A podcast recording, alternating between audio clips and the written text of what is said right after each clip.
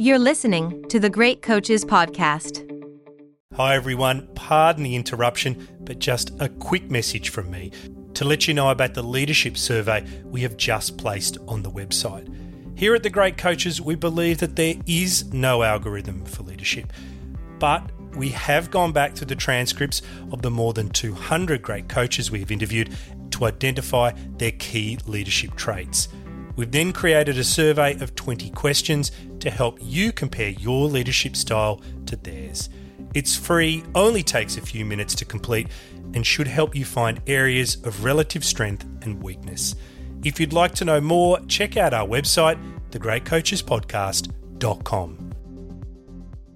Introducing Wondersuite from Bluehost.com.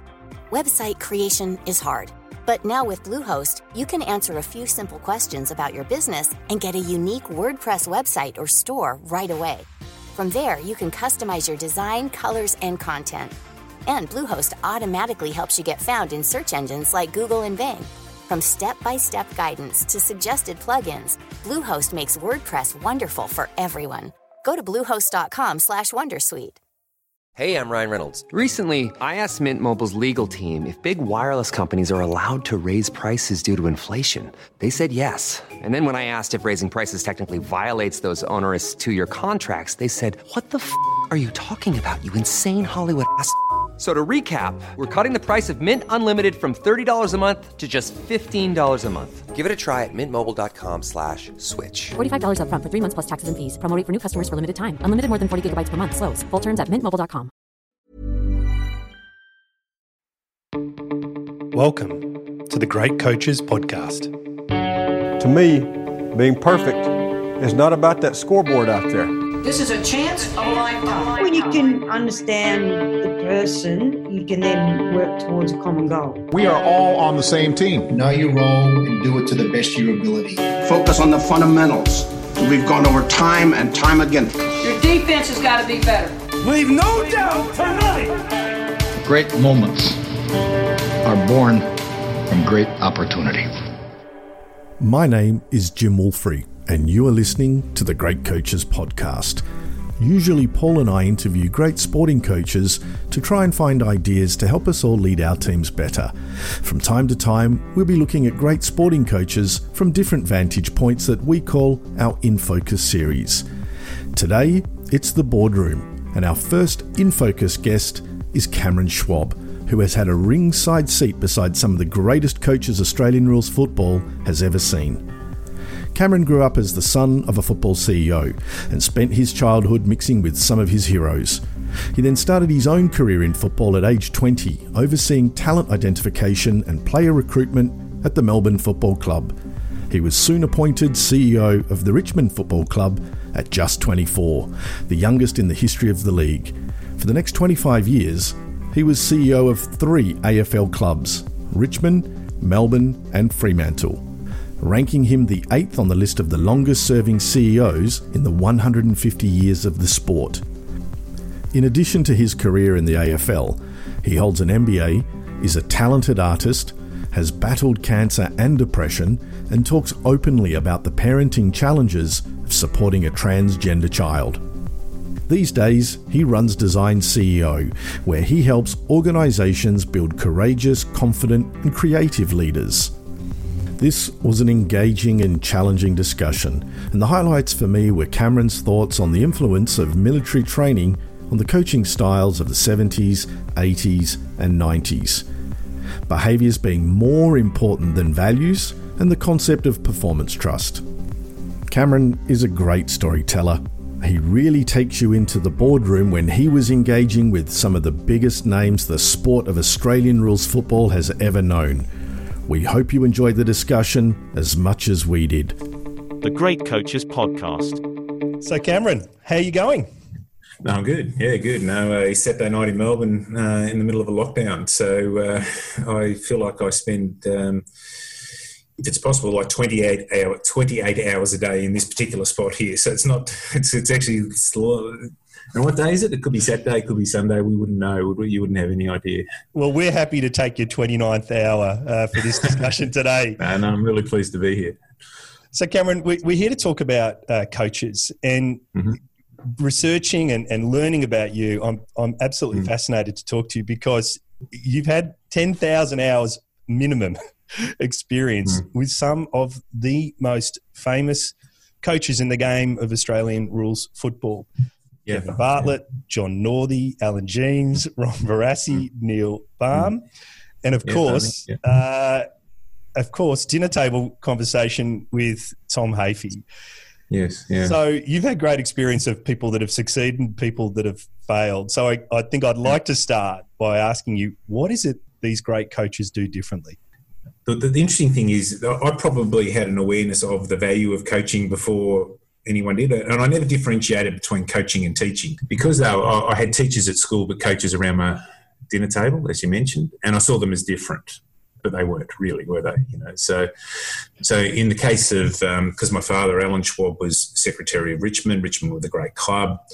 Uh, Tommy Hafey was the great coach, coached four premierships at the club, and and uh, he would come around to our house regularly, or my father would go around to his house, or they'd meet at the Punt Road Oval, Richmond, when I was a little boy, and I'd always tag along. And I, I remember as a, as a young person, um, it was pre football, pre replays, or, or, or, easy access to replays. Uh, my father and Tommy Hafey would talk about the game the day before, and and I'd be listening, say as an eight or nine or ten year old kid, and they'd be talking about a piece of play which happened, and I'd think to myself, I, I remember that, I, I, can recall that, and then then then I was getting the value of them saying, okay, what was their take on that, and and I knew that my father's take was different to what Tommy's was because my my father might have been a point of view, whereas Tommy had a responsibility. You know, he had to then say, okay, if that if that piece of play wasn't as it should have been, what do I now have to do with that particular player to to improve on that performance. And and then so I, I, grew up with that. And then the very first job I had was uh, as an office boy at the Melbourne Football Club, and, and the coach was Ron Barassi. And and Ron Barassi's the icon figure of the game, and maybe the biggest name the game's ever produced. And he was. Um, he, would already been a part of ten premierships. You know, just extraordinary. Played in six and had coached four. And but he, he's his way was very very different to, to Tom's. Um, he was very into the science of coaching, whilst he was very aggressive and, and tough. But he was always looking at taking it to the edge. And in fact, Tommy Hafey loses his job at Richmond at one stage because they say that he can't keep up with you know the insight of Barassi, the understanding of Barassi. So I'm getting the, the two two pieces. Um, but the interesting thing with my experience with Barassi is that um, whilst it was an extraordinary personal experience, we didn't have any team success. And it was the first time Ron Barassi had not had team success. So, so I saw the great Ron Barassi not not not achieve in the way that he had achieved his whole life. And and then later on in the piece, uh, as CEO of Richmond Football Club, I worked with Alan Jeans, and and I'd say they were three really different people. Um, but you could see how if you all put them in the same room at the same time, they would keep each other entertained for, you know, you, you couldn't put a time frame on it. Um, because they'd bring, be bringing something different. I, I would say their heart, though, is that the one thing that they did have in common is that they they were seeking to set a standard at all times, and they tried to align, I think, as best they could, that standard to the capability of what they had access to in, in, terms of the player group.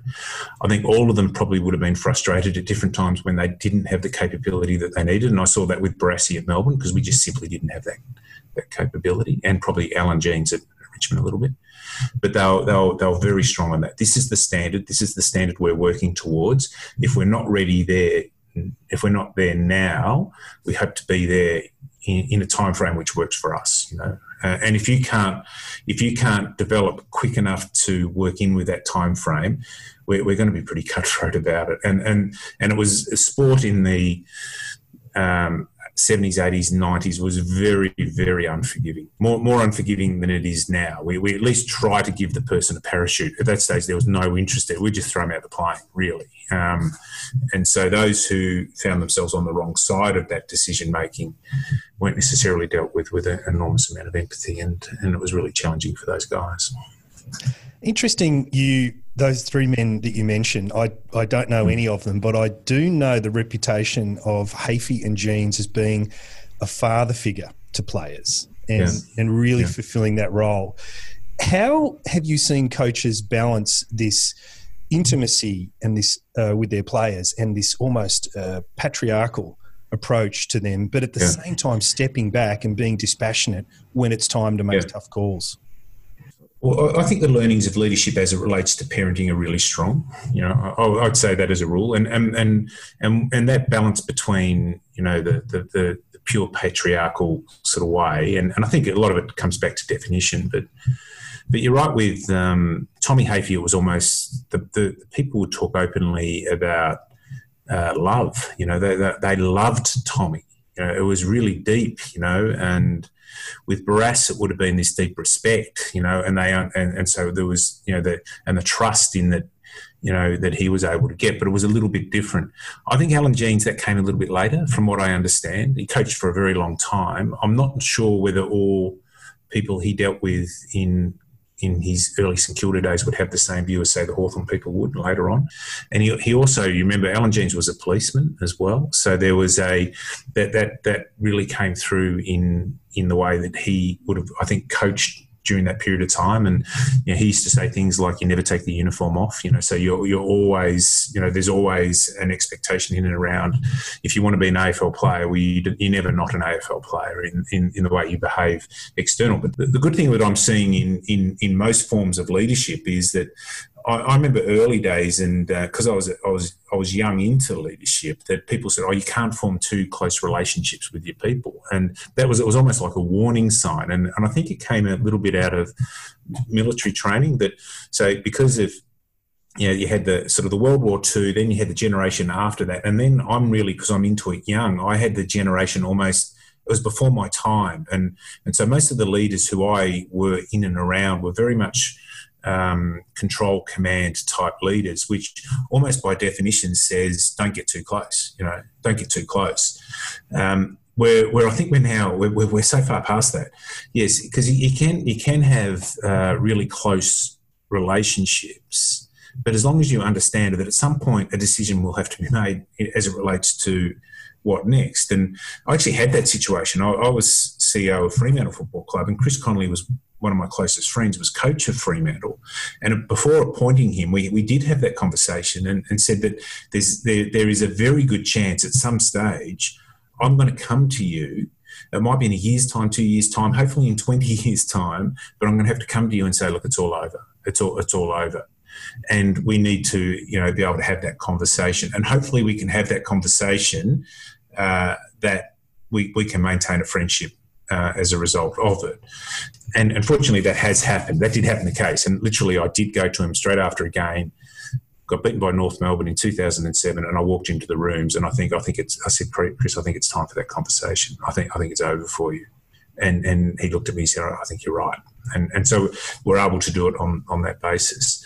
So the friendship, and whether it's friendship or whether it's sort of the parenting type thing, I, I think it depends I, would say that one thing that we do is we, we have a tendency to generalize relationships.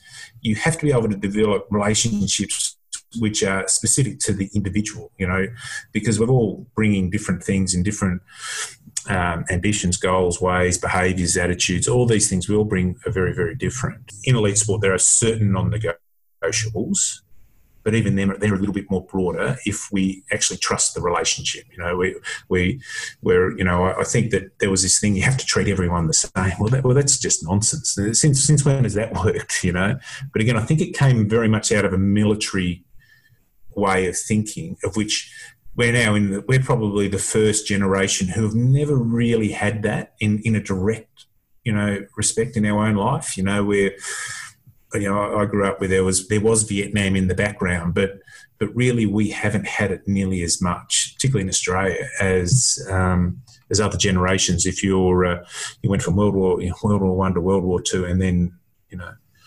so I think the, the, benefit of that, and the good thing is you get someone like Jurgen Klopp who really talks about his love of the players, and they talk about their love of him, and they talk about the sensitivities around relationships, and they they value the relationships on things like empathy, and uh, you go, wow, gee, aren't we lucky to be leading or having the opportunity to lead in an environment where that is actually considered important, where where it wasn't, I think, for a long, long time. These are all great examples of coaches stepping forward and even yourself moving forward into that conversation with Chris Connolly. Yeah.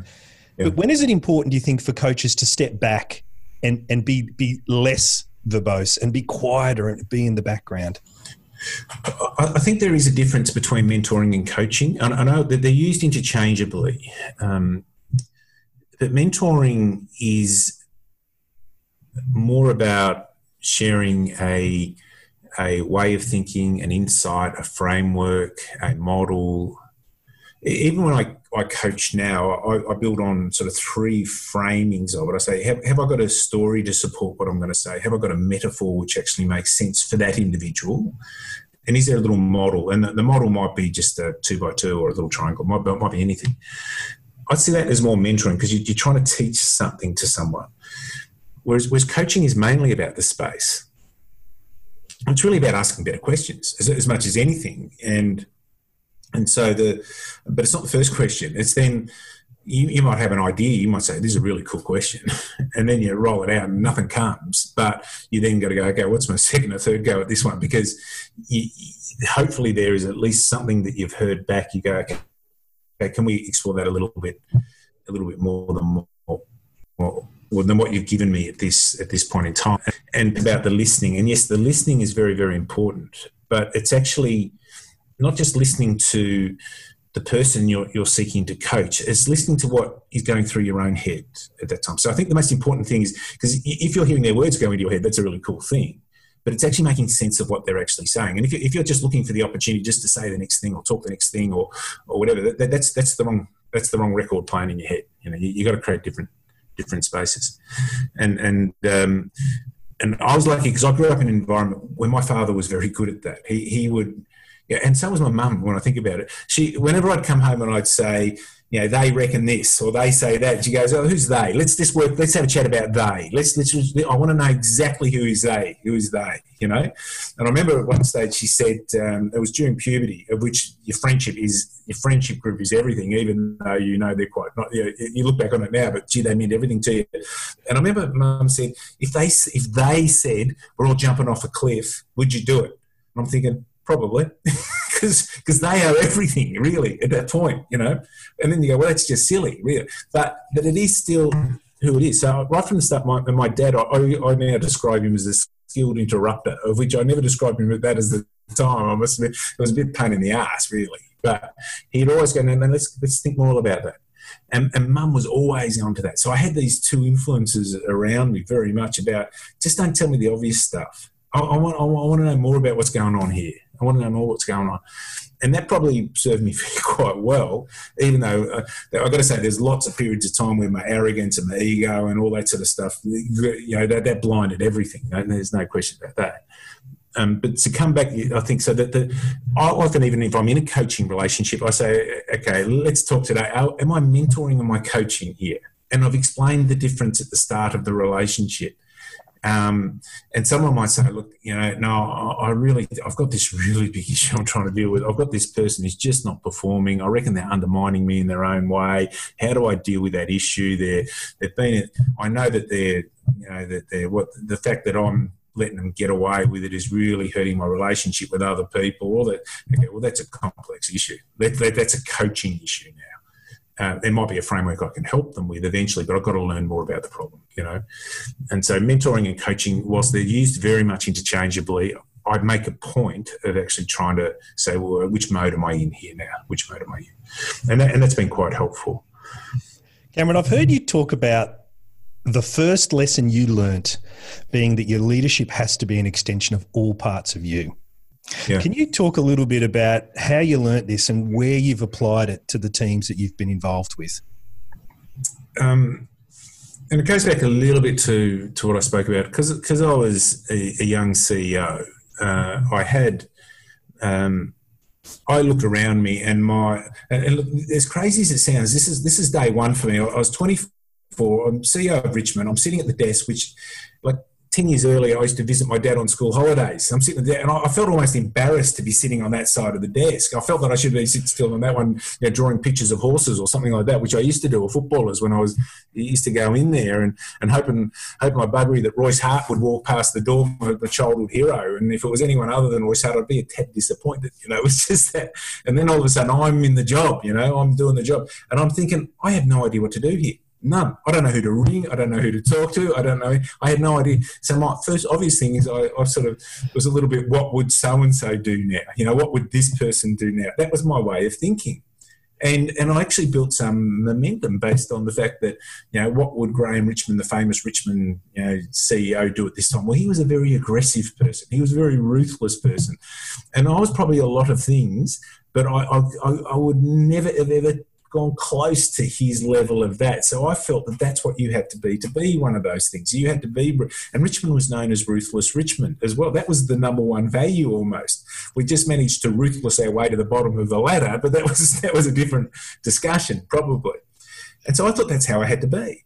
Well, I'm, I'm not like that. You know, I reckon I'm, I'm hopefully, and I was so um, I reckon I was only about three years into puberty at the time, and I, and I was so concerned about the fact that people would see me as soft and weak and all that sort of stuff that I just overemphasized to make a point. And I just about exhausted myself and I just about stuffed off every basis of any decent relationship I could possibly have. And then I just had there, there was a wonderful mentor I had early in in and look he was a childhood hero as well and and it was a guy by the name of Francis Bourke who played played for Richmond superstar player great player but he was he was a bloke who had probably um, yeah, he got the very best out of himself, and he's an iconic figure at Richmond. So I'm, again, I'm blessed. And I remember he just used to say, "Cameron, just be yourself." Because, and we'd have these conversations, and he'd say, "I, I don't see uh, what, how you're talking now is not what I see when you're in other environments. What, why is that? You know?" And and I thought, well, I'm not Francis Bourke. So you can just walk in and be Francis Bourke anyone you like, and everyone just get. No, he goes, yeah, but you can be. I remember saying that. He said, I said, you can walk in everyone. Everyone knows who you are. And you go, you reckon it was always that way for him? Of course it wasn't. He was the 18, 19 year old, 20 year old trying to work himself out as well. But him saying that gave me then the confidence to say, well, yeah, I, I can be all right. That I, I, I enjoy, you know, the the creativity of leadership. I, I, enjoyed the person, the personal relationships that it had the prospect. I enjoyed almost the, um, and I worked out you only sort of have two levers anyway. It's sort of your talent lever and your systems lever. Well, I, well, I like talent and systems. They're two things I really enjoy about leadership. So I just focused on the stuff that I was good at. And, and then worked out that it might be good that I actually employ a few people who are going to pick up the stuff that I'm not very good at, and people who can really build relationships and trust and give them then the opportunity to, to sit on the other side of the desk whenever they, they think it's appropriate to give to bring me back to where I need to be, you know. And and that worked out much better, much much much better. And the other thing it was, it didn't exhaust me because trying to be someone else is a really exhausting thing. You'd be sitting in the car and you'd have to almost put yourself in match day mode, like every every morning you walk, you know, you walk into the footy club. Well, that's just exhausting. And and leadership is tiring enough without actually adding another layer of just pure exhaustion to it all. You know, so uh, and then I probably had. I was lucky. I was given more opportunities, and I got to do it for a long period of time, and and every time um, I was faced into situations where I, you know, I then had the benefit of the last time I'd been in that experience. All those things all played their role, no doubt. Cameron, listening to you, I'm reminded of the imposter syndrome, which is very prevalent yeah. in corporate life. I feel like that as we're sitting here today. so that's actually, is well, it okay? Might let us say that now, or you, you, got me here for a reason, but I'm sort of sort of trying to work out what the reason is, you know. So, yeah. I, I, mean, my my uh, reaction to, to, to meeting you and hearing your story is that that the, you shouldn't feel that way at all. I think you've got great insights and a very rich history that is applicable to many many people. But uh, let's talk about the imposter syndrome a little bit and how. Yeah you've seen the great coaches around you deal with self doubt, yeah. and in turn, how that's helped you deal with self doubt. Yeah, well, I've got so it comes from the, the basis of, and, th- and this was an insight which took a while to emerge, but I always wondered why I continued to feel like an insight, a, a, a, imposter in something that I'd actually done for 20, 20 years. Why, why 20 years down the track you shouldn't feel like a, an imposter, but I did and I think it was because, firstly, um, leadership at, as, at a most fundamental level is difficult. It's hard. So, so you're doing something which is just hard. A lot of things can go wrong, and and football clubs are really complex beasts. But I think most businesses, it's the layers of, and I, I call, um, you know, I have these in, in, the work I do now. I, I, talk about the trust enemies, and one of the trust enemies I call is complicatedness. You know that we, we you know, it's different to complexity. It's compli- where we make it more complicated than it should be. And I like using. We need to have an anti-complicatedness strategy here. You know, so because it's like about twenty-seven syllables. You know, so so you know it's a and and, and often we're adding to that. We're, we're, we're the person adding the layers to it all. And so, therefore, by definition, if something is hard, you're always going to feel that you're going to ask yourself, "Am I up for this?" You, you are you are going to ask that. But if you are doing a good job as a leader, the main focus you should have is what I would call the, the 49 51 decisions, the 49%, 51% decisions because that means you've got a whole lot of 60 40s around you covering off all the stuff that they need to cover off, who've then got their own version of a 60 40 with them and all that. So, therefore, but the only decisions which should come to you by definition, uh, as in to make a decision, not to sign off on a decision, but to make a call, are, are the most um, complicated, are the most complex, are the most, you know, the ones where you just go, you know, And I remember different times you'd be facing into situations you go, and I've been around the game a long time, but its ability to throw up totally unique scenarios for you to deal with, and then people to look to you as you say as though you're some sort of an expert on this thing that no one's ever seen before in their entire life. That, that's actually part of the deal. And so, if you're actually doing your job well, you should only be dealing with the most ambiguous decisions. But the problem with ambigu- ambiguous decisions is you're going to get them wrong often. So therefore, you're going to feel like so. It's one, it's hard, and you're going to stuff it up a lot. so you're going to get it wrong a lot. And the one thing about footy clubs is that it's pretty unforgiving when you stuff it up because we have a scoreboard. You've seen the size of the MCG scoreboard; it's like about a million feet big. You know, so so you're walking off the ground with the score saying we we, we kicked 62, but the problem was they kicked 171. You know, so that's that's a pretty unforgiving little piece of information up for everyone to see, and also a million people have watched it on the telly. And the Murphy's Law of footy is that when that happens, it's most likely on a Friday night because that's the biggest audience. So that's they're really they're much better when they happen when no one's watching, but they generally happen at that time. So it's going to be hard. And so, therefore, you're going to feel like an imposter. The other thing is, we have a tendency to, um, as leaders, is that we we see a bigger picture because we've got we're higher up a like we've got a different view, if you like. And so, therefore, when we achieve something, we're almost past the achievement and moving on to the next thing and not necessarily getting the pure joy from the achievement. And, one of the phases I talk about in sport is called a game never won. Even if you win, you still got to play next week. You know, you still got to, you know, even if you win the premiership, trade week, like the trade week, you're trading at players, starts one week later. One week later. So we used to win the premiership and we'd, we'd start, we'd stop celebrating. We'd win the premiership in September and stop celebrating in March. Well, you stop celebrating now. If, if you win it on the 27th of September, you stop celebrating on the 2nd of October because that's when trade week starts. So, and the demands of leadership, all that sort of stuff. So I think, you, so what you have to be good at is dealing with being an imposter. So, so what, why do you feel, what, what is it know, what what, is, what do you need to be good at to understand that that's the the reality of it all? You know, that's that's the thing. So even the work I do now, it just builds on in framing of it all. So you just okay, I just always had one key question I'd always come back to is okay, in this moment, right now, at this time, what does this role expect of me? What does it expect of me now? Because that was different to what it expected of me six weeks ago. And if we're having this conversation in the future, it'll, it'll expect something else differently of me, you know, then. Yeah, and a classic one is the you know the, the COVID. You know the, the, the role and expectations of leaders totally changed, and and I would think most because I'm doing a lot of work with organisations, and, and most of them are saying we're getting the best employment engagement surveys we've ever had in our lives because their leaders have been front and center in trying to sort this stuff out and give people some sort of meaning in and around, you know, at a time when we're really struggling to find.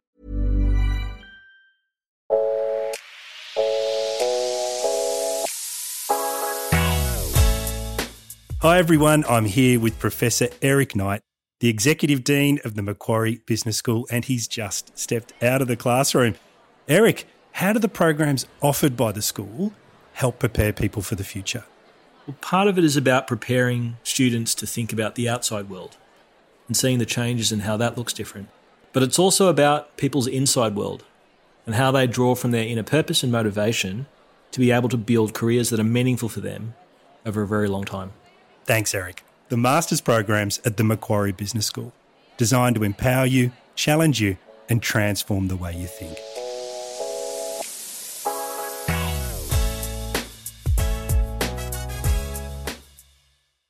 Hey, I'm Ryan Reynolds. At Mint Mobile, we like to do the opposite of what Big Wireless does. They charge you a lot, we charge you a little. So naturally, when they announced they'd be raising their prices due to inflation, we decided to deflate our prices due to not hating you. That's right. We're cutting the price of Mint Unlimited from $30 a month to just $15 a month. Give it a try at mintmobile.com slash switch. $45 upfront for three months plus taxes and fees. Promo for new customers for limited time. Unlimited more than 40 gigabytes per month. Slows. Full terms at mintmobile.com. I'd like to talk about values if I can. You talked a Yeah. minute ago about ruthless Richmond of the 70s. Yeah. And, you know, recently Wouldn't matter now, would it? How, how would Ruthless go? well, Damien Hardwick's, it's almost like humble Richmond. I, you know, you see them Humble laughing Richmond. and yeah. It's the greatest transition in the history of modern sport, you know, to- from an Australian point of view. The, the club which pr- prided itself on its ruthlessness now prides itself on its humility. And I know what's a better club. I know which one I'd like to play for or be involved with or support. Well, I heard I had, some, I had someone recently say Richmond now for me, whilst I sort of half played along with that ruthless thing, the Richmond I barrack for, and this is a person in his fifties now because they're, they're leaders in their own right. I can actually hold out to my to my people are saying this is this is the sort of organisation we want to be a part of, or I haven't been able to do that for the previous however many years of their life. So that's that's really powerful.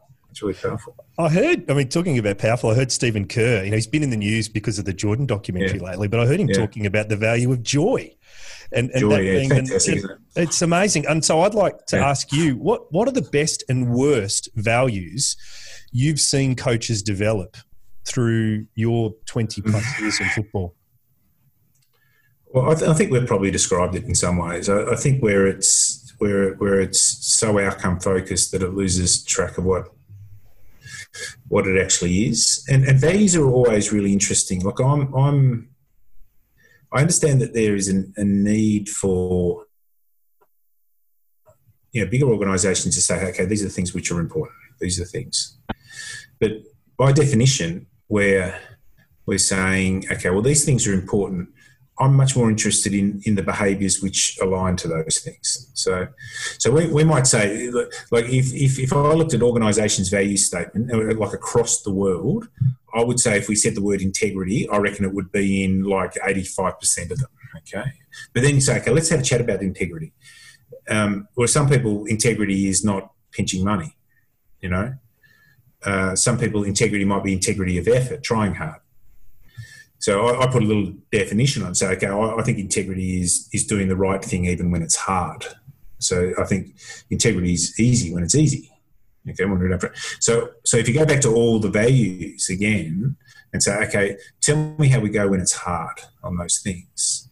And a classic example would, would have been in recent times where organisations are saying, okay, well, our profit model has just gone, you know, down the toilet. What, what, what are we now doing? This this is the test of our values. You know, people are everything. They'd say, our power is our people. Well, they've just actually just they just emptied three quarters of them out of the joint. You know, because they're you know because and, and I get why that can actually happen. So I'm not I'm not judging them. So I'm I'm not as much into values as a a statement around stuff. I'm really interested though in behaviours. Okay, how, how do we behave here? And and sport is a performance industry. No no um, one even pretends that it's actually not.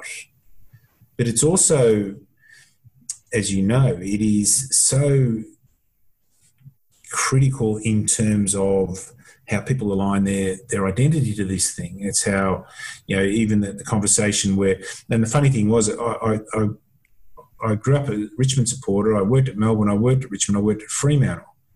And people say, "Oh, who do you barrack for?" Well, well I, I, I just came back to my identity. I'm a Richmond person, you know. But I couldn't have been any. I worked at Melbourne 15. I couldn't have been any more Melbourne at the time, you know. And Barassi, the figure that we were talking about before, he's a life member of four AFL clubs. you know. But he considers himself now. He says, "I'm a Melbourne person." But I reckon when he goes to the the Carlton premiership reunions, geez, Carlton on that day, you know, that's just how it is. And and no one would say that he's not being um, not showing integrity in that, you know. So it's how people behave. So so people will then often in conversations I have with people say, "Oh, you come from elite sport. Let's have a conversation about a high performance culture."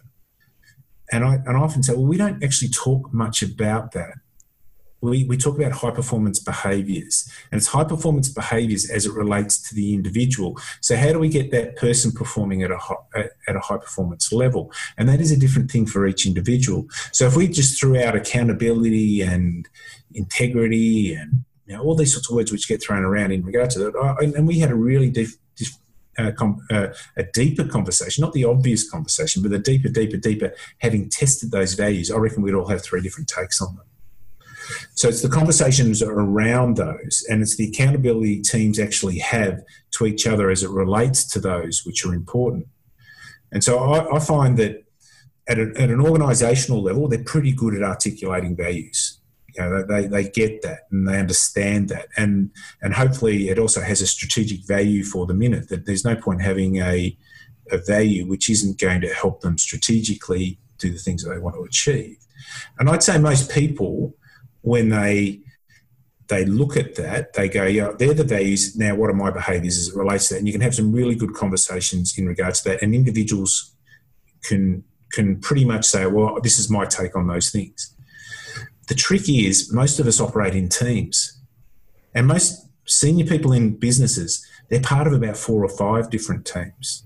And the team that they're the most important team they're a part of, maybe say senior leadership team, which is a group of people with nothing in common who don't spend much time together. And that's where the values are tested. That's where the values are tested. Because someone says, uh, this is a time when we should be taking risks. And someone says, hang on, mate, this is a time we should be putting money in the bank, you know? And it depends on what job you got. I need 15 more people to sell stuff because, you know, this is a great chance. And someone says, okay, who's going to pay for it? You know, you, you have these you're coming from your own world and you're almost representative of your part of the business by the time. You, it's almost like a jockey. Where really this is a group of people who should be there that's where the values are tested. And i'd say the same around board tables as well. Because i reckon most of the time you say to the board okay tell me those values again. But that's where it's tested. Because they're the groups who are making the, the, the most important decisions based on the least amount of information and knowledge often.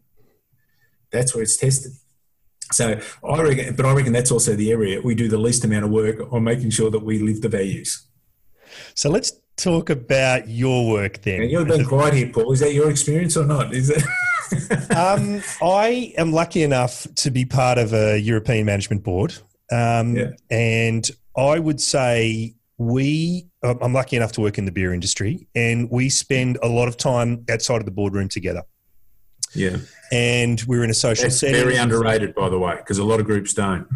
And we would talk about our families, uh, our fears. Uh, we would share with each other. I think in the way that you only can when you're in a very comfortable uh, setting uh, like that. Yeah. So, so yeah. Uh, listening to you, we, we have a set of behaviours yeah. that are that are very very strong, um, and we had uh, we launched them a few a few years ago now, and we talk about them a lot. We recognise them in yeah. others, and so when I hear you talk about behaviours being more important than than culture, I can definitely that definitely connects with me, and I see that in yeah. my experience. That's great. And see, what would then happen is your your culture you then create is unique to you guys. And and therefore because it's unique to you guys you can actually fulfill it. You're not trying to be something that you're not. And so then we say okay if some of the habits within the group aren't where they need to be we can then have the conversations about these behaviors need to change. And that's where team team is uh, elite sporting teams are great at this. They're great at the what happened question as in what happened and what do we learn and how do we now bring that into our into our thing. So something if if you're if someone says okay that behaviour is outside of uh, what do we have to do to change that behaviour? And you might have the debate whether it is or isn't outside, but once that's had, and I've got three rules on that: is can you back it up? Is it important what you're saying? Is it coming from a good place? And if it ticks off those three things, well, you should be getting that feedback. and then you say, okay, what do you have to do to change it? Well, there's something which is normally is something for you personally. You have to there'll be a habit, there'll be a routine, there'll be a rhythm. If you want to get fit, it's the consistency of the effort to get fit, not the decision to get fit. It's and then and it's the identity. Do you see yourself as a health and healthy and fit person? And that's that's where um, I think mainly business can learn from sport is that with a total focus on behaviours and what we actually have to do to change behaviours. And so I had a conversation yesterday with Neil Craig, uh, who who coached Adelaide Football Club. Um, came in at Melbourne. He's done high performance roles now for about the last ten years, and he's a high performance manager with Eddie Jones in um, in England in England rugby now. And he says all their conversations are about people say we need to get this behaviour right, and straight away they go into that mode. Well, how do we change that person's behaviour? Um, and then we give them the chance to do it. And if it doesn't change and it's still impacting on team performance, well, the choice is made to replace them. Um, and it's pretty unforgiving from that point of view because it is called elite sport for a reason. But you're operating in an elite business environment, and there's certain expectations which then obviously come come with it. And you won't necessarily work towards those expectations until you actually really understand what those what those expectations are and until you build clarity around those expectations and therefore can change your behaviors accordingly. There's a there's an element of, of trust I think that mm. that is has to be in place for people to call out these behaviors. And I want to yeah. talk about trust actually because yeah. you're you're running Design CEO, which is which is your company, and you teach performance trust, which I find to be a fascinating idea. Could you just talk a little bit about the role of trust, how yeah. people can, how you've seen coaches develop it with their teams, and yeah. just add some colour to that for us? Well, well, the interesting thing is often you, you, whenever I'm, so I was having a conversation with you, I'd say, well, how important is trust? And and most people say, look, it's really important. And then you, you, would throw, okay, and, and it might be their definition of trust. We have to, you know, consolidate what we mean by trust. But then I'd say, is there anything more important than trust? And and we can say, I'd say, well, I need to be able to trust. If I'm working with you, I need to trust you at two levels. I, I need to trust your your character. You know, are you a good person? and and I and I, I reckon it's a little bit of uh, sort of integrity intent, you know, comes into that, and there might be a bit of vagueness around that, um, you know, attitude aptitude maybe, you know, as in you know, do you bring a good effort? Are you prepared to learn? You know, you'll have different takes on on character, but I have to be able to trust your competency as well. Like you have to be able to do the job. You know, I trust my wife absolutely, but she she's not performing brain surgery on me. You know, it's, it's outside of the, the realm so there's a character competency there.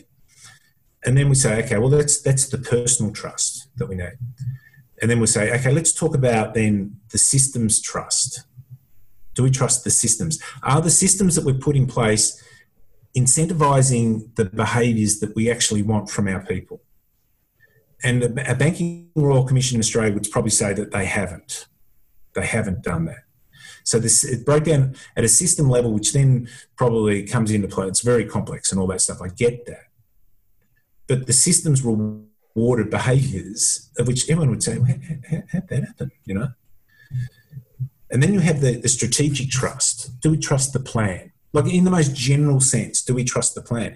Well, firstly, do we actually know the plan? Do people working in our organisation are they do they find the plan understandable enough so it can at least be compelling to in fact we can take action against that. And, it, and again, the similar thing if I threw the values out to a board meeting tomorrow and I said, okay, what, what's the strategic plan of this business? What, what are the two or three critical things that we're trying to do?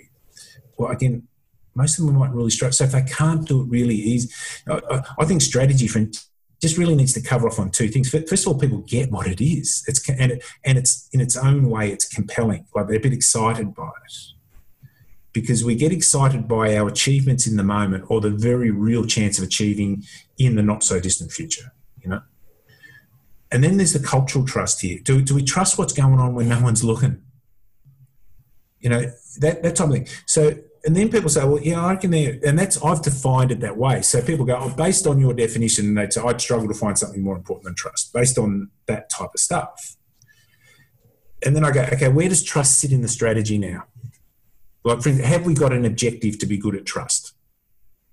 Because I think the stuff that we're talking about here in the conversations we're having are, in fact, things where you can proactively become and build better trust. And I look at trust as an outcome. The same way as I look at authenticity with leadership as an outcome. Because you, people say, I'm going to be a really authentic leader. I say, how's that vulnerability stuff going for you? Oh no, not big on that. Okay, well, how's your authenticity. like it's you can't have one without the other. If you know the behaviour is one of being vulnerable, if you like, which will help create then the authenticity. You know? So therefore, I say, okay, what are the things which contribute to to trust? And you know, and it really comes under those four things. Do we trust the trust the person, trust the plan, trust the systems, trust the culture? You know, but having a really proactive. And what I find is it's not necessarily. Um, based on uh, anyone doing anything majorly different. It's it's asking the right questions of all of those things. Like from a strategic point of view, I, I just simply ask, okay, what does winning look like? Are we, are we clear on ambition here? And then say, okay, what do we need to be good at? What capability are we seeking to build so we can give ourselves a chance of actually doing that? And can we get ambition and capability somehow aligned? Because if ambition's up here and capabilities here, we've overpromised, well, we've just stuffed trust up Now, trust is gone because all our people are out there selling stuff that they can't deliver on. And looking through through a company recently, they said oh, they were going to have it for me in June. I'm still waiting. so yeah, and you get so the, the trust is broken a little bit now, you know, in its own way. And there might be lots of I'm sure there's lots of good reasons for it, but can you tell me what the reasons are? So at least I'm not sitting there waiting for the dog to bark at the Amazon man out the front, you know. So it's it's this type of thing. And then you go, okay, then ambition and capability align it because then we get clarity around uh, we get clarity around expectations and expectations are important and then we have to ask ourselves what are we actually going to do here because we can't do everything and that's where the next important part of strategy is strategy is about the best use of scarce resources and there's always going to be trade-offs and that's those really difficult decisions around senior leadership team. I need this, they need that. if, if we actually, the first go of the budget every year, it's like we're going to lose billions of dollars because everyone's just put their wish list in, you know? And then the final question is how will we know, which is measurement. And measurement, the, the danger with most organisations is they measure that big scoreboard at the MCG. They don't measure the behaviours. So I just simply ask the question if we were sitting, so three of us actually said, okay, we're forming a business and uh, we're, we're, calling it uh, Barnett and Associates because you're the big hitter in the room. Um, we're calling it, uh, and we're going to have, um, you know, we're, we're going to, uh, and we're sitting around here and it's done what we wanted to do. If we're sitting here in three years' time, we just ask ourselves, and it's gone well, you know, what, tell us what conversations we're having if it's gone well we're talking about, we're talking, we'll probably be talking about the wonderful people we've got around the place. We'll be talking about, gee, we really worked hard through that period. Gee, got hit and missed there. You know, we almost went under at that stage, but we really dragged ourselves. That'd be the conversations we'd be having. We won't be talking about how much money we've got in the bank. We won't be talking about. So these are the things that I think, and so I'd, I'd say just run those lens, that lens, those four questions over the organisational strategy, run it over even at a team-based levels. So if you're in a senior leader, what does winning look like for this team? How will we know this team is a good team? Um, and then you find there's a few things we're going to change. And so that, I, I, don't, and, that, I think if you've got pretty good understanding of expectations against those four questions, or you're, you're a good chance of having trust. We, we trust the plan. We trust our capability of delivering on the plan. We trust our capability when things things go wrong that we can actually make the right choices and trade offs at that time. We can be nimble. We can do all those sorts of things. Yeah. I, I hear a lot of coaches and a lot of leaders talk about legacy and yeah. being something that they are aware of and something that they want to focus yeah. on. Can you tell me yeah. what it is the legacy that you believe the great coaches leave behind?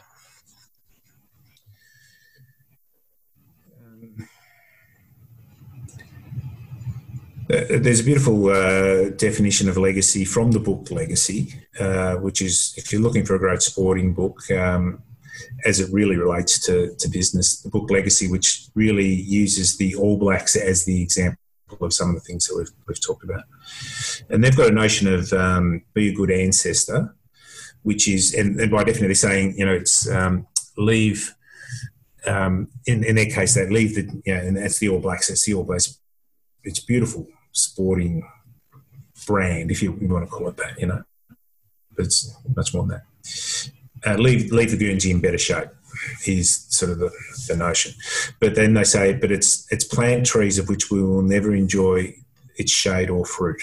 That's so it's actually having enough humility to say, I mightn't be the people, I mightn't be the person to finish this off. That I might be sitting in the stands when we win the premiership, and you might get a few texts from a few mates saying, "Oh, well done on that." But you just go home. You're not in the aftermatch function. You know, you're not drinking champagne out of a cup. And if I could ask, what's the legacy that you want to leave as a leader and a coach? Have I taught self responsibility, if you like? It's a really fairly vague answer, but I'd say the same thing with my kids. So, have I got them to the point where they can deal with the stuff they're going to have to deal with themselves? And and and, and I've got I've got a transgender daughter, so so so part of her legacy